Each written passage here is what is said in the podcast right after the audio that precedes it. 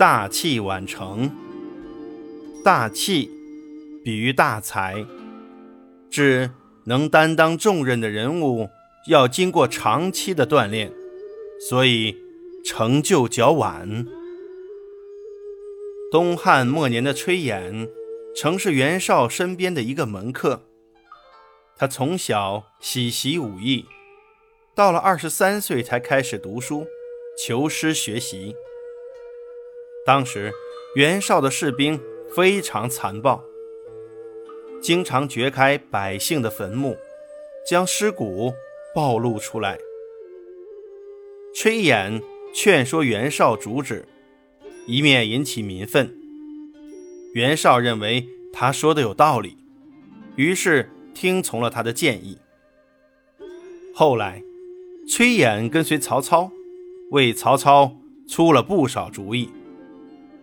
在他做尚书时，曹操想立曹植为嗣子，崔琰反对。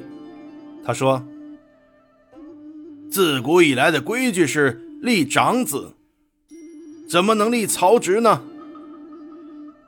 曹植是崔琰的侄女婿。尽管是亲属，他也不偏袒，因此曹操十分敬佩他。崔琰有个堂弟叫崔林，年轻时既无成就，也无名望，亲戚朋友都看不起他。可是崔琰却很器重他。崔琰常对人说：“有才能的人。”需要经过长时间的磨练才能成器。崔林将来一定会成大器，这就是大器晚成的由来。